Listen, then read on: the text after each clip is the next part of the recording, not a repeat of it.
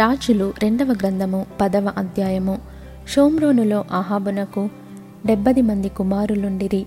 యహు వెంటనే తాకీదులు వ్రాయించి షోమ్రోనుల నుండు ఇజ్రాయేలు అధిపతులకును పెద్దలకును అహాబు పిల్లలను పెంచిన వారికిని పంపి ఆజ్ఞ ఇచ్చినదేమనగా మీ యజమానుని కుమారులు మీ యొద్దనున్నారు. మరియు మీకు రథములను గుర్రములను ప్రాకారము గల పట్టణమును ఆయుధ సామాగ్రియును కలవు గదా. కాబట్టి ఈ తాకీదు మీకు ముట్టిన వెంటనే మీ యజమానుని కుమారులలో ఉత్తముడును తగిన వాడునైనా ఒకని కోరుకొని తన తండ్రి సింహాసనము మీద అతనిని ఆసీనునిగా చేసి మీ యజమానుని కుటుంబీకుల పక్షమున యుద్ధమాడుడి. వారు ఇది విని బహు భయపడి ఇద్దరు రాజులు అతని ముందర నిలవజాలకపోయిరే మనమెట్లు నిలవగలమని అనుకొని కుటుంబపు అధికారియు పట్టణపు అధికారియు పెద్దలను పిల్లలను పెంచిన వారును కూడి యహుకు వర్తమానము పంపి మేము నీ దాసులము నీ సెలవు ప్రకారము సమస్తము జరిగించదము. మేము ఎవరిని రాజుగా చేసుకొనము? నీ దృష్టికి ఏది అనుకూలమో దాన్ని చేయుమని తెలియజేసిరి. అప్పుడతడు రెండవ తాకీదు వ్రాయించి మీరు నా పక్షంన నుండి నా మాట వినుటకు ఒప్పుకొనిన ఎడల మీ యజమానుని కుమారుల తలలను తీసుకొని రేపు ఈ వేళకు ఇజ్రాయేలునకు నా యొద్దకు రండని ఆజ్ఞ ఇచ్చెను. డెబ్బది మంది రాజకుమారులను వారిని పెంచిన పట్టణపు పెద్దల యొద్ద ఉండిరి. కావున ఆ తాకీదు తమకు ముట్టినప్పుడు వారు డెబ్బది మంది రాజకుమారులను పట్టుకొని చంపి వారి తలలను గంపలలో పెట్టి ఎజ్రేలులోనున్న అతని యొద్దకు పంపిరి. దూత అతని యొద్దకు వచ్చి రాజకుమారుల తలలు వచ్చినవని చెప్పగా అతడు ఉదయం వరకు ద్వారము బయటి స్థలమందు వాటిని రెండు కుప్పలుగా వేయించుడనెను. ఉదయమైనప్పుడు అతడు బయటికి వచ్చి నిలిచి జనులందరినీ చూచి మీరు నిర్దోషులు. నేను నా యజమానుని మీద కుట్ర చేసి అతన్ని చంపి తిని అయితే వీరందరినీ ఎవరు చంపిరి? అహాబు కుటుంబీకులను గూర్చి యహోవా సెలవిచ్చిన మాటలలో ఒకటియు నెరవేరకపోదు తన సేవకుడైన ఏలియా ద్వారా తాను సెలవిచ్చిన మాట. యహోవా నెరవేర్చెనని చెప్పెను.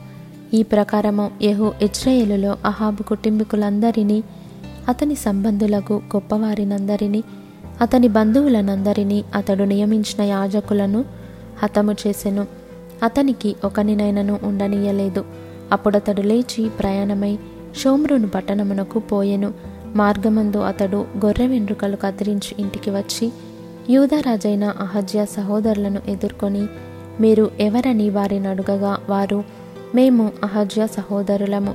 రాజకుమారులను రాణి కుమారులను దర్శించుటకు వెలుచున్నామని చెప్పిరి. వారిని సజీవులుగా పట్టుకొనుడని అతడు చెప్పగా వారు వారిని సజీవులుగా పట్టుకొని ఒకనినైనా విడువక గొర్రె వెంట్రుకలు కత్తిరించు ఇంటి గోతి దగ్గర నలువది ఇద్దరిని చంపిరి.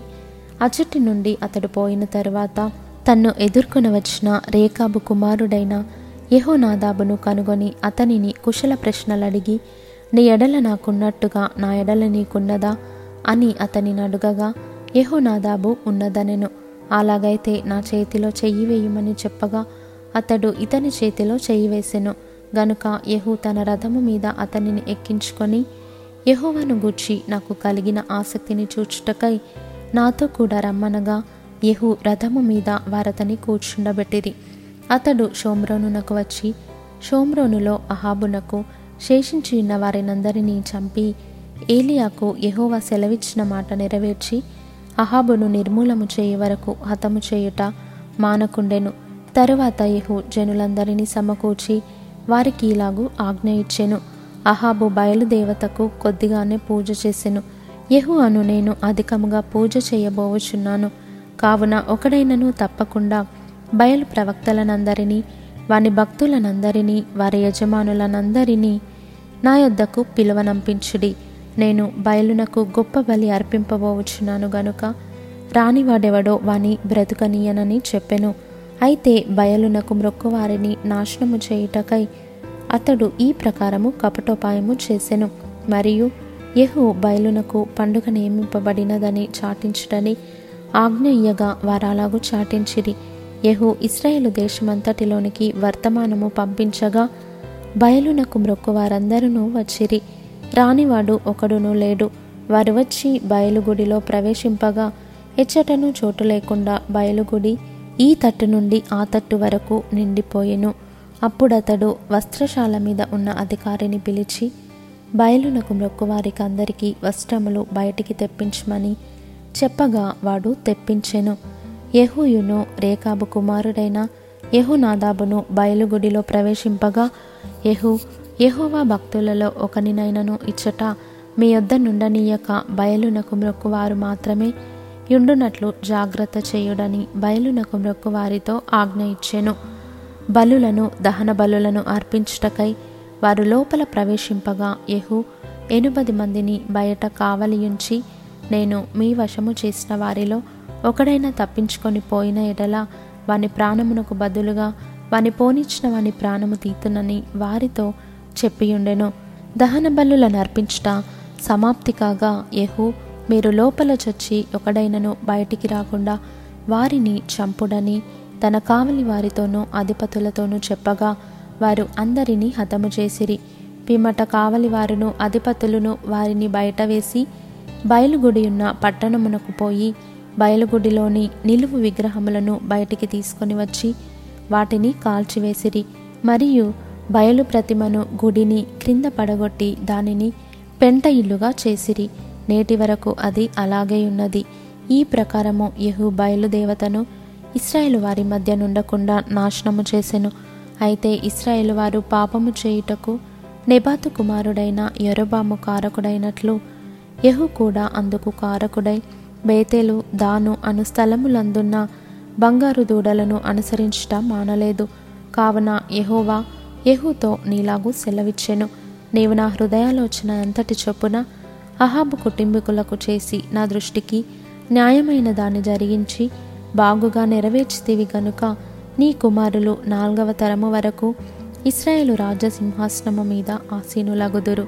అయితే ఇస్రాయేలు వారు పాపము చేయుటకు కారకుడైన ఎరోబాము చేసిన పాపములను యహు ఏమాత్రమును విసర్జించని వాడై ఇస్రాయేలీల దేవుడైన యెహోవా నియమించిన ధర్మశాస్త్రమును పూర్ణ హృదయముతో అనుసరించుటకు శ్రద్ధభక్తులు లేనివాడాయను. ఆ దినములలో యహోవా ఇస్రాయేలు వారిని తగ్గించను ఆరంభించెను. హజాయేలు ఇస్రాయేల్ సరిహద్దులలోనున్న యోర్దాను తూర్పు దిక్కున గాదీయులకును రూబెనీయులకును చేరికైన గిలాదు దేశమంతటిలోనూ అర్నోను నది దగ్గరనున్న అరోయేరు మొదలుకొని మనషీల దేశములోను అనగా గిలాదులోను బాషానులోను వారిని ఓడించెను. యహు చేసిన ఇతర కార్యములను గూర్చియు అతడు చేసిన దానినంతటిని గూర్చియు అతని పరాక్రమమును గూర్చియు ఇస్రాయేలు రాజుల వృత్తాంతముల గ్రంథమందు వ్రాయబడి ఉన్నది అంతటా యహు తన పితరులతో కూడా నిద్రించి షోమ్రోనులో సమాధి చేయబడెను. అతని కుమారుడైన యెహోయాహాజు అతనికి మారుగా రాజాయను. షోమ్రోనులో యెహూ ఇస్రాయేలును ఏలిన కాలము ఇరువది ఎనిమిది ఏండ్లు.